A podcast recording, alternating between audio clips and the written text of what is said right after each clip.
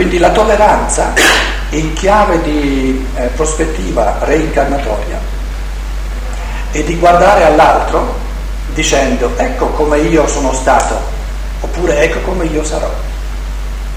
Perché ogni posizione umana che noi troviamo nell'umanità, ogni modo di essere, deve venire passato da ciascuno. Quindi ogni modo di essere che io trovo negli altri, o io ci sono già passato o ci dovrò passare, perché ciascuno di noi si deve appropriare per esperienza diretta tutte le posizioni possibili dell'umano. Ecco la tolleranza. Si può essere uomini anche così. E se io non ci sono già stato in questo, in questo tratto evolutivo, ci dovrò passare. Prendete la passata dell'ateismo, del materialismo, dove l'essere umano nega nel modo più assoluto, se volete veementemente nega, l'esistenza del divino. Steiner dice: questa passata la deve fare ogni essere umano, perché è assolutamente indispensabile nel cammino dell'evoluzione. Perché soltanto dopo aver negato il divino in questo modo si ha la possibilità di riconquistarlo a un livello tutto diverso. Quindi la fase dell'ateismo appartiene all'evoluzione karmica di ogni essere umano, e chi non l'ha ancora passata dovrà passarla.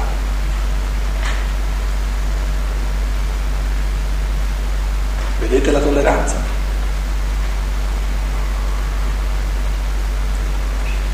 Che nel karma va tutto bene, il mondo è a posto. L'importante è che sia a posto io nei miei atteggiamenti, altrimenti il mondo è a posto. Perché tutto è così com'è.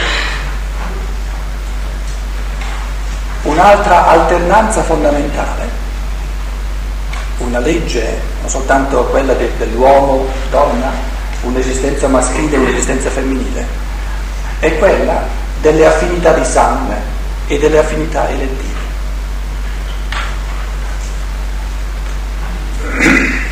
Questa legge karmica vuol dire che quando noi in una vita abbiamo dei rapporti di sangue con la mamma, col papà, con i fratelli, con le sorelle, con i parenti, questi rapporti di sangue hanno il carattere fondamentale di non essere stati scelti liberamente da noi. A livello di coscienza ordinaria li abbiamo scelti prima di nascere, ma non a livello di coscienza ordinaria che esprimiamo quotidianamente. Polarmente opposto sono le amicizie che sorgono non con la nascita, col sangue, ma che sorgono quando diventiamo, cominciamo a essere liberi, quindi sono le affinità elettive. Un'affinità elettiva eh, fondamentale è eh, quella di due persone che diventano marito e moglie, e voi sapete che per questa eh, affinità elettiva è esclusa ogni parentela di sangue. È esclusa, perché è proprio polarmente opposta. Ora, la legge karmica è questa, che le stesse persone che in una vita mi sono karmicamente congiunte per affinità di sangue, nella vita precedente e nella vita futura, alternativamente, saranno le persone con le quali stabilisco un rapporto in chiave di affinità elettiva. E questo perché? Perché questa unilateralità di passare tutta una vita con queste persone dove la libertà non c'è mai, e quindi me le devo prendere così come sono e quelle che sono, perché non ho nessuna scelta.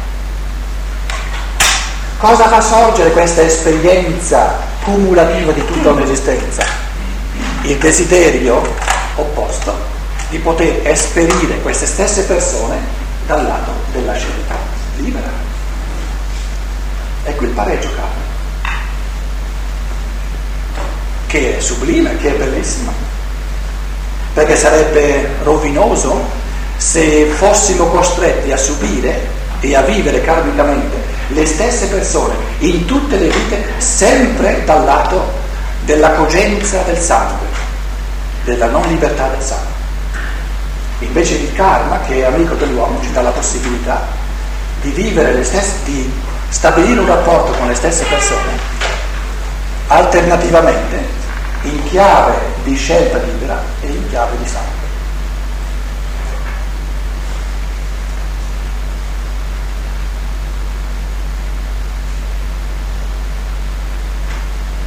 Naturalmente i pensieri che poi mi sgorgano sono tanti, perché ognuno comincia a guardarsi intorno,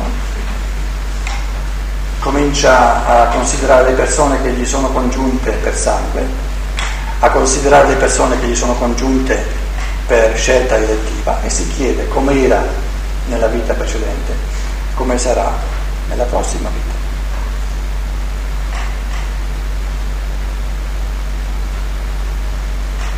Un'altra sorgente della tolleranza, come legge di alternanza karmica, sta nel fatto che ciascuno di noi alterna, ci sono anche eccezioni, ma come legge eh, normale noi alterniamo una vita dove principalmente ci occupiamo della nostra eh, evoluzione, dove, dove si mette in primo piano l'evoluzione propria, con un'altra vita dove si mette in primo piano la dedizione agli altri. Una bellissima alternanza anche questa, perché non si può fare tutte e due contemporaneamente, mettere in primo piano l'uno e l'altro. Se è in primo piano l'uno, deve essere in secondo piano l'altro. Allora colui che spontaneamente si dona agli altri e crede e vuole vivere per gli altri, e vede l'altro che lui definisce come egoista perché pensa solo a sé, ci va un po' più calmo, un po' più cauto, se sa, se ha una consapevolezza del fatto che lui stesso dovrà alternare e alterna queste due posizioni, perché occuparsi della propria evoluzione non è meno importante che occuparsi dell'evoluzione altrui, e occuparsi dell'evoluzione altrui non è meno importante che occuparsi della propria, ma in quanto carattere preeminente di un'esistenza vanno alternati. E quindi acquisisco pazienza e tolleranza nei confronti della persona che sta facendo l'opposto di quello che faccio io, perché prima o poi lo devo rifare anch'io, e so già in partenza che tutte e due le posizioni non soltanto sono legittime, ma sono necessarie nell'evoluzione, e sempre di nuovo necessarie. E sono più cauto nel giudicare l'altro. Cristo dice non giudicate, ma proprio per questo, perché non abbiamo mai in mano gli strumenti per giudicare moralmente l'altro.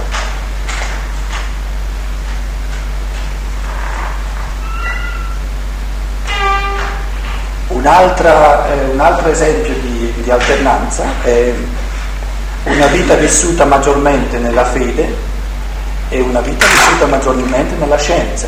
Fede e scienza sono anche due posizioni eh, alternative e fondamentali dell'animo umano.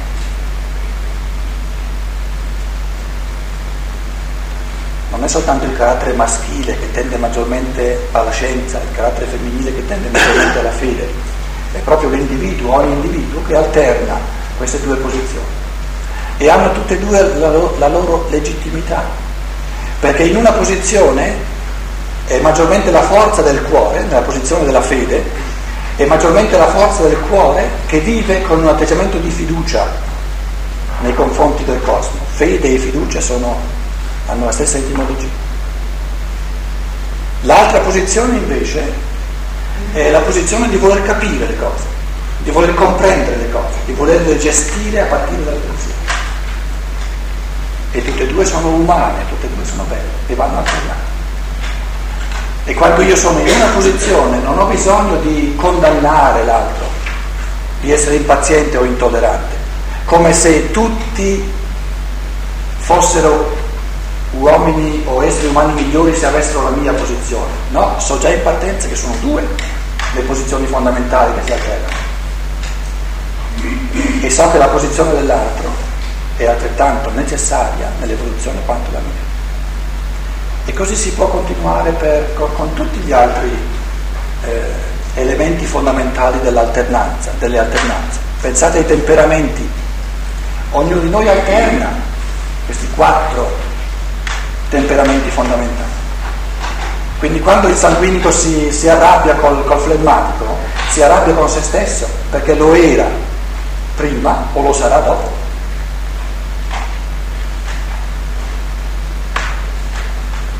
Se io so che io stesso passo di volta in volta queste quattro posizioni fondamentali di, di temperamento, vedo nell'altro sempre di nuovo ciò che io sono, sempre di nuovo stato io stesso, e ciò che sempre sarò di nuovo io stesso, e divento tollerante interiormente.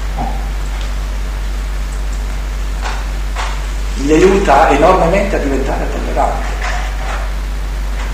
E in questo modo ci rendiamo conto della fecondità, della, della consapevolezza della reincarnazione, cioè quando termina di essere una teoria astratta che non entra nella vita, ma quando trasforma la vita quotidiana in questo modo. Perché se la trasforma in questo modo uno si dice, ah, allora, allora le cose stanno veramente così. Se attraverso questa consapevolezza sorge tanta tolleranza nell'umanità, perché poi la tolleranza è già metà dell'amore.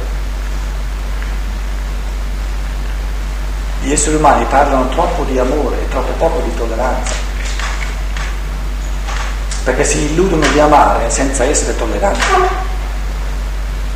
Sarebbe meglio che parlassimo un po' di più di tolleranza, perché è quella che ci manca. Di amore ce n'è abbastanza, manca la tolleranza.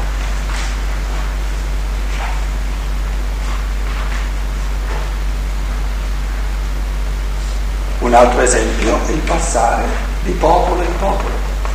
Anche qui bellissime e importanti alternanze. Se io questa volta ho questo carattere importante, karmico, di essere italiano, che quindi mi pone nel contesto di questa cultura, di questa particolare lingua, perché il linguaggio è fondamentale per l'esperienza karmica di popolo, so che l'altro, il francese, l'inglese, il tedesco o il russo o addirittura l'essere umano di altre razze rappresenta variazioni del mio stesso essere, variazioni che io ho dietro a me e che io ho davanti a me nel corso delle mie incarnazioni, e quindi percepisco di meno la, diciamo, l'estraneità dell'altro, e percepisco sempre di più la vicinanza dell'altro, e divento tollerante, perché so che questo, questo modo di essere tedesco o inglese è stato il mio passato o sarà il mio futuro, ma mi appartiene, perché tutto mi appartiene, e quando tutto mi appartiene divento tollerante con, con tutte queste forme di umanità che mi approprio io stesso nel corso delle vite terrene, nella prospettiva di una vita sola. Uno che è italiano non è tedesco, non è inglese. Nella prospettiva della reincarnazione, ognuno di noi è sia italiano, sia inglese, sia francese, sia tedesco, nel corso delle sue evoluzioni. E non soltanto, ognuno di noi è greco, è un egizio, un caldeo, è un persiano, è un indiano, eccetera, eccetera, eccetera. Tutta l'evoluzione ci appartiene, e ogni posizione umana, ogni modo di essere umani appartiene a ognuno nel corso del tempo.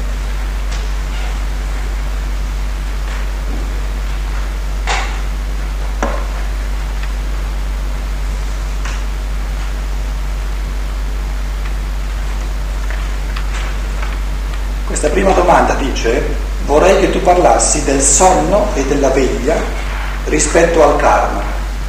L'addormentarsi con un quesito e percepire al risveglio di aver elaborato durante la notte la risposta, che poi renderà possibile un'azione più cosciente. Il rapporto tra uomo diurno e uomo notturno.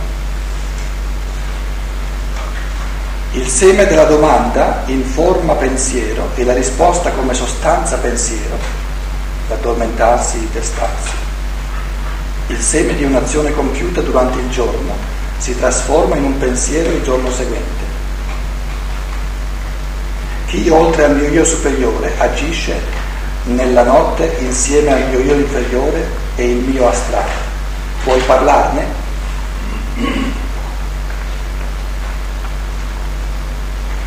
Avevo pregato che le domande fossero facili.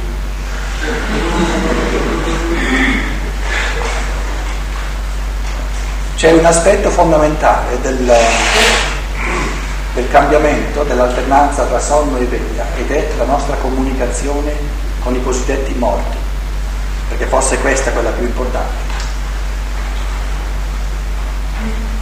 I morti, soprattutto se erano karmicamente congiunti con noi, sono in continua comunione con noi e agiscono e influiscono continuamente su di noi.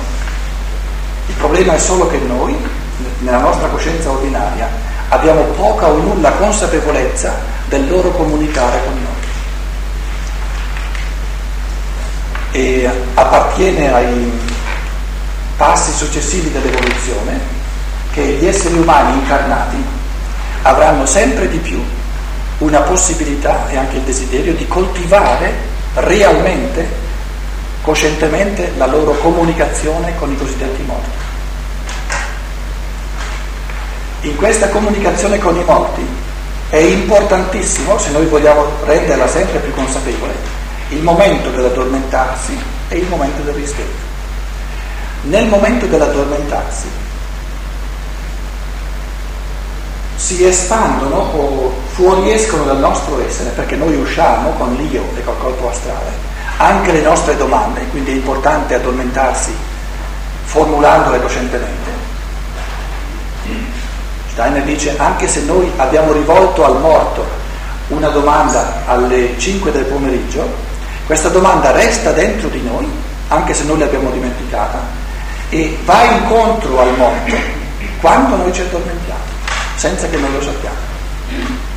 Quindi le nostre domande vanno incontro ai morti e vengono vissute realmente dai morti al momento dell'addormentarci, e le risposte sorgono dentro di noi al momento del risveglio. E perciò i contadini eh, da sempre dicevano che non si dovrebbe mai aprire subito gli occhi o essere esposti subito alla luce del sole, in modo che le percezioni sensibili facciano scomparire questi, queste esperienze incipienti che sorgono al momento dello svegliarsi, perché quello è il momento privilegiato per ricevere le risposte che i trapassanti ci danno. E questo è uno dei motivi per cui c'è l'alternanza tra la veglia e il sonno.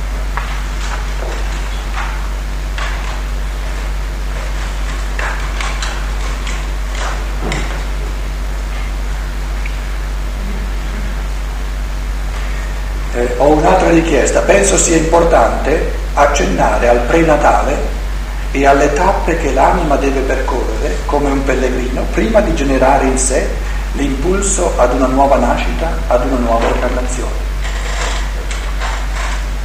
Il convegno di Roma ho dedicato quasi tutta una conferenza a questa domanda, quindi permettetemi di rimandare alle cose dette allora.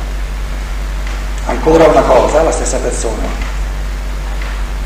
se puoi approfondisci per favore il mistero del gruppo, che al contrario dell'umanità e dell'individualità presenta oggi la possibilità di realizzare per il futuro il mistero della libertà.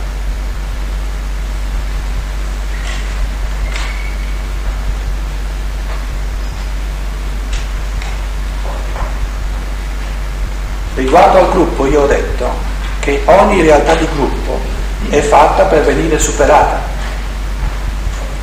ma è una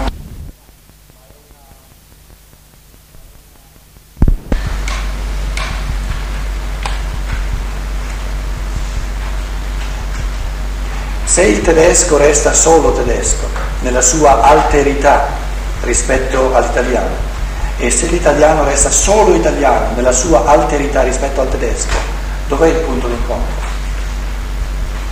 L'incontro avviene unicamente se tutti e due superano sempre di più, quindi lasciano dietro a sé sempre di più questa particolarità di gruppo, e se ognuno diventa del tutto individuale e del tutto universale, allora si incontrano,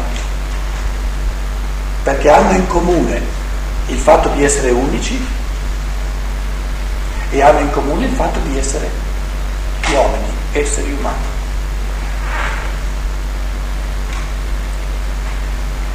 Ma può darsi che ci siano altre, altri aspetti, forse verranno fuori dopo. Un'altra domanda dice: come si può conciliare il fatto che alla fine dell'evoluzione ci sarà la razza dei buoni e quella dei cattivi, due razze morali, e il fatto che più un essere umano si evolve e più comprende che deve la sua evoluzione anche ai fratelli che ha lasciato indietro, e quindi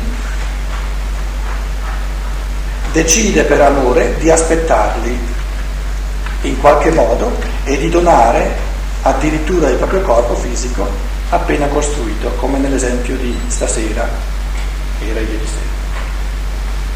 E la frase "ci si salva tutti o nessuno" è vera? Questa è una domanda importante.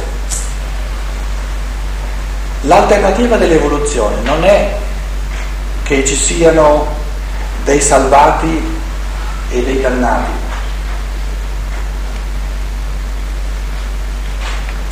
L'alternativa è che ci sono degli esseri umani che hanno realizzato l'essere umano e degli esseri umani che sono spariti.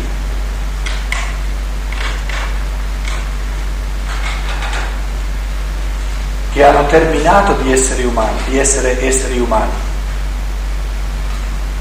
Quindi non c'è un'alternativa di esseri umani qui e esseri umani qui che non vengono salvati, no? Non c'è più nulla da salvare, perché hanno omesso radicalmente il divenire uomini.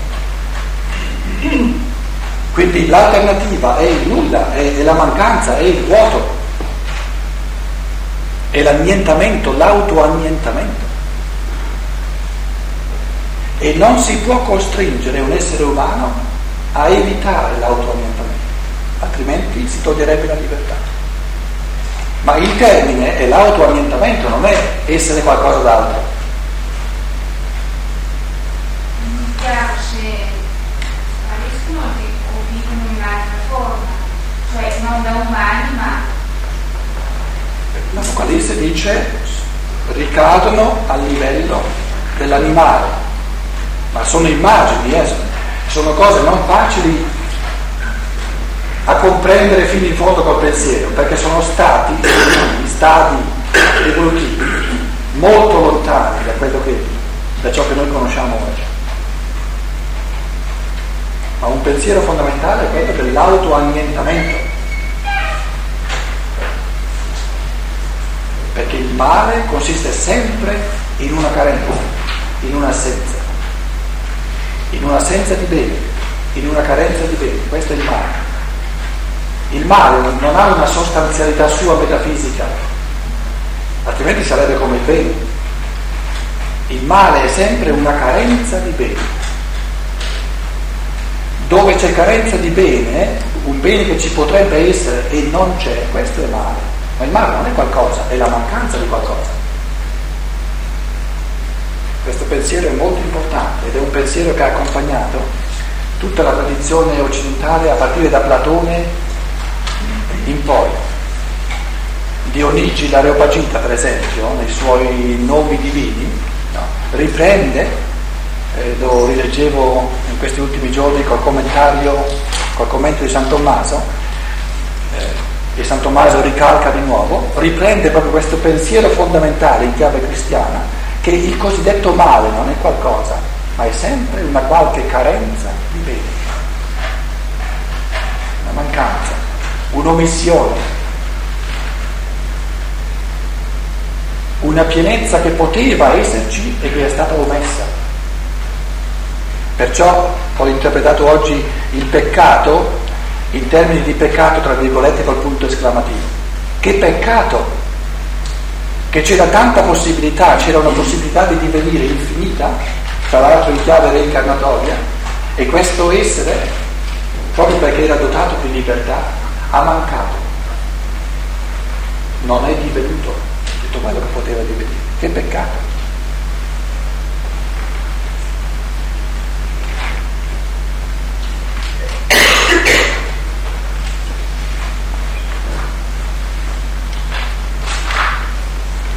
Un'altra domanda,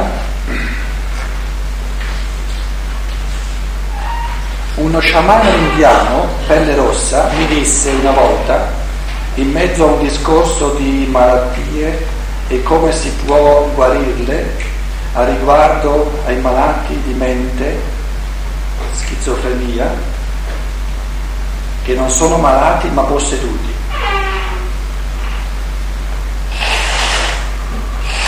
E che forse tramite delle, delle vite particolari fanno andare via questi spiriti i quali si sono posseduti del malato.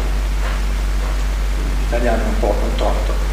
La mia domanda è come lo spiega Steiner questo fenomeno e se è possibile che se una persona è inizia, inizialmente indebilitata per via dell'uso di droghe e più predisposto che altri spiriti possono possedersi di essa.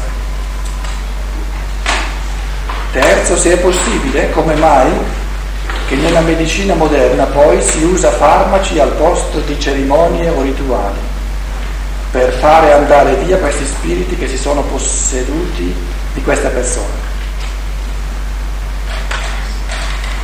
Forse sono un po' troppe le mie domande e se non c'è tempo, anche perché siamo in cento persone, forse potresti indicarmi qualche lettura in seguito alle mie domande.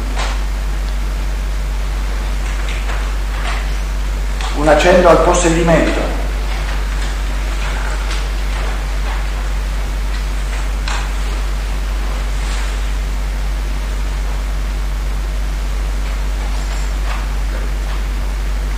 Dove c'è un io, c'è una gestione cosciente, libera. C'è un afferrare, un possedere i fattori cosciente e libero. Dappertutto, dove nel nostro essere non siamo noi col nostro io a possederci, cioè a gestirci coscientemente e liberamente, è chiaro che devono essere altri spiriti, altri esseri a gestire. Per esempio, il nostro modo di digerire è una forma di, di, di possedimento. Non siamo noi a gestire la nostra digestione, perché se dovessimo digerire nella misura in cui siamo in grado di gestire coscientemente la nostra digestione dovremmo aspettare un bel po' di tempo.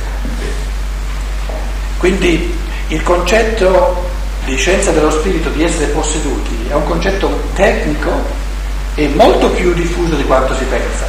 Noi, per, noi vediamo il fenomeno del possedimento soltanto quando diventa estremo e non lo vediamo troppo poco nelle sue forme più diluite. Per esempio, se io su un fatto di cronaca, invece di costruirmi i miei pensieri, mi faccio possedere dai pensieri del giornale, è una forma di possedimento, sono un posseduto, perché dentro di me non ci sono i miei pensieri, ma sono posseduto dai pensieri di quello che ha scritto l'articolo. Ecco il concetto di essere posseduti in scienza dello spirito. Ora, il fenomeno del Cristo si manifesta proprio come fenomeno opposto all'essere posseduti. Qual è l'opposto dell'essere posseduti? Il possedersi, cioè essere in carica io stesso. Quindi abbiamo l'io sono che compie questa opera centrale di cacciare i demoni. Ecco il fenomeno evangelico centrale. Il Cristo porta quelle forze evolutive che ci rendono in grado di essere sempre di più padroni in casa nostra, cioè sempre più liberi. Chi di noi può dire di essere padrone in casa sua in tutto e per tutto? Saremo già alla fine dell'evoluzione. Ce ne vuole poi tempo per essere padroni in casa nostra per tutto e per tutto. Il tutto e per tutto, il Cristo è quella forza dell'io dove l'essere posseduti termina e il possedersi comincia. Essere padroni di sé, ecco la forza dell'io, padroneggiare se stessi. Avere in mano, gestire in proprio i pensieri, i sentimenti, gli impulsi volitivi e le proprie azioni.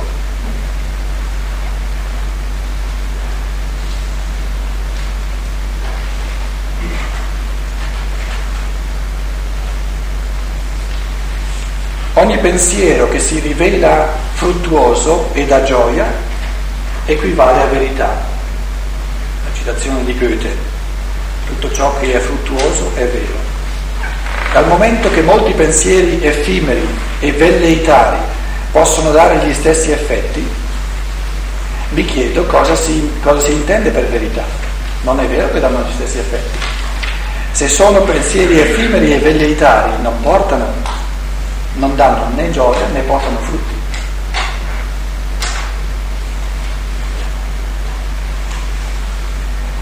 Due. La popolazione mondiale è in continuo aumento. Qual è l'interpretazione antroposofica? Di dove, da dove vengono?